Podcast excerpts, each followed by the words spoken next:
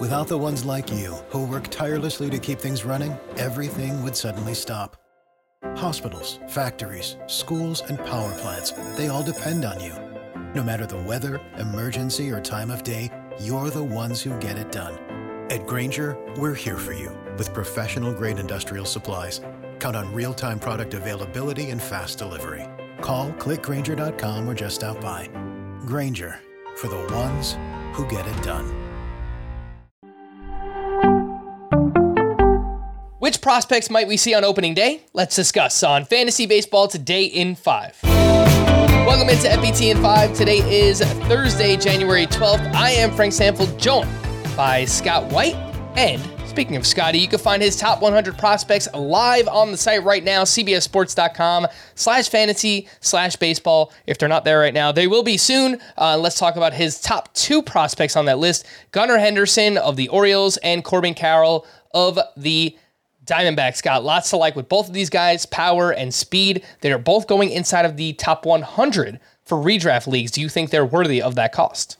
Yeah, I do. I have them both inside my top 100 as well. They both uh, are eligible at, at uh, positions that are going to be necessary to fill early, outfield and especially third base. I mean, the range Gunnar Henderson's going in. Uh, he might be your last shot at somebody you feel pretty good about at the position. And, the good news is we got a sneak peek at both last year in September, and uh, I, I, wouldn't say either of them disappointed. Uh, certainly, um, you know, we have hopes for them to perform even beyond what they did, but like they they both looked up to the challenge of being on the opening day roster. They both have pow- uh, power and speed. I, I, question Corbin Carroll's power ceiling a little more than Henderson's because uh, uh, small build and uh, a lot of his production came at double triple A in the Diamondbacks organization, very hitter friendly spots. But I still think he'll be at least a, a decent source of power, if not a good one, and uh, should hit for average as well. So they're they're exciting players. I don't think either of them's going to give you like a Julio Rodriguez type outcome, but they should be pretty good. Let's take a look at some of the top 50 prospects expected to be on opening day rosters according to me, that is. Scott's number 13 prospect, Triston Casas, first baseman with the Red Sox, and his number 21 prospect, Josh Jung, a third baseman with the Rangers. Scott, lots to like with both of these guys. Uh, they've got the hit tool, they've got some power. Uh, Triston Casas, only 27 games last year, but we saw, saw him start to heat up down the stretch. Josh Jung uh, hit for some power, but a massive 38% strikeout rate. Uh, what do you think about these two for redraft this year? So I've liked Casas for a long time. He's I, have seen him compared to Joey Votto, Freddie Freeman in the past, and the minor league numbers don't quite back up those comparisons. But uh, he's had he's had a lot of interruptions, injuries. He represented USA in, in the Olympics um, uh, recently, or I think it was for the Olympic qualifiers. Anyway, um, Casas and he, like he he what he did after getting called up, I think is really where you see the potential for him. Uh, a lot of walks, on base percentage was amazing for that short stint with the Red Sox, and opposite field power that's going to play very well for a left-handed hitter at, at Fenway Park. So I think he's going to be uh, a real offensive force at first base. Obviously, not going to steal bases, but uh, everything else you could want.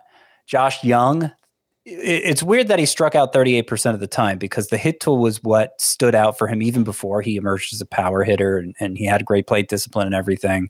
So for him to to struggle with strikeouts in his first taste of the majors and was particularly awful on sliders, uh, he ranks lower in my top 100 now than he did last year. There are questions that didn't exist previously. Having said that, after all the time he missed with the shoulder injury, um, and you see this even in his AAA numbers before the call up, It may have just been rusty for Josh Jung.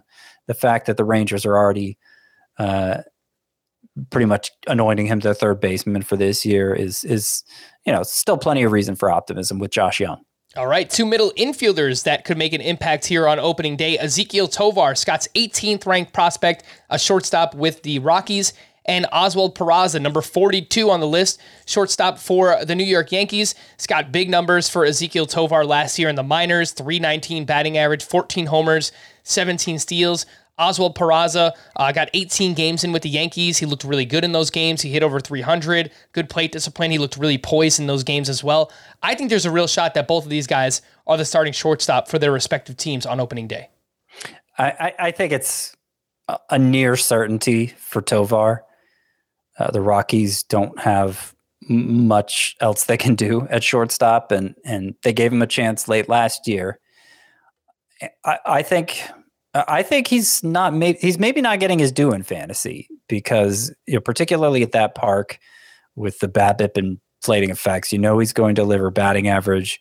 He's going to steal some bases. He's going to hit some home runs. I, am thinking a Tim Anderson outcome with the g- given the benefits of Coors Field is on the table for Ezequiel Tovar.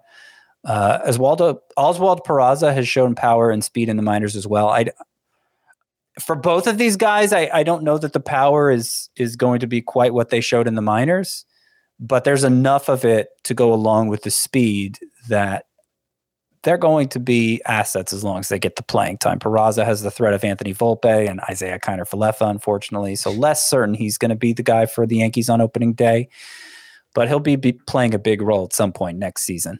I'll tell you what, Scott, as our resident Yankee fan on the podcast, if Isiah Kiner Falefa is taking time away from Oswald Peraza, this city is going to burn to the ground. So do not let that happen. We need to see Peraza on opening day for the New York Yankees. For more extensive fantasy baseball coverage, listen to the Fantasy Baseball Today podcast on Spotify, Apple Podcasts, the Odyssey app, or anywhere else podcasts are found. Thanks for listening to Fantasy Baseball Today in 5, and we'll be back again next week.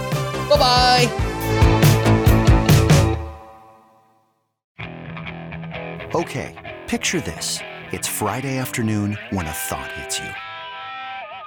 I can waste another weekend doing the same old whatever, or I can conquer it. I can hop into my all new Hyundai Santa Fe and hit the road.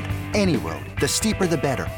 Because my all new Santa Fe is available with HTRAC, all wheel drive, so I can hit the trail without a worry in the world. Heck, with three rows and best in class rear cargo space, I can pack the whole family in with all our gear.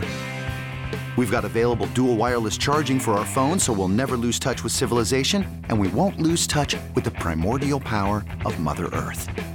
So, which is it? Waste the weekend or do something a little more epic? And conquer it in the all new Hyundai Santa Fe. Visit HyundaiUSA.com or call 562 314 4603 for more details. Hyundai, there's joy in every journey.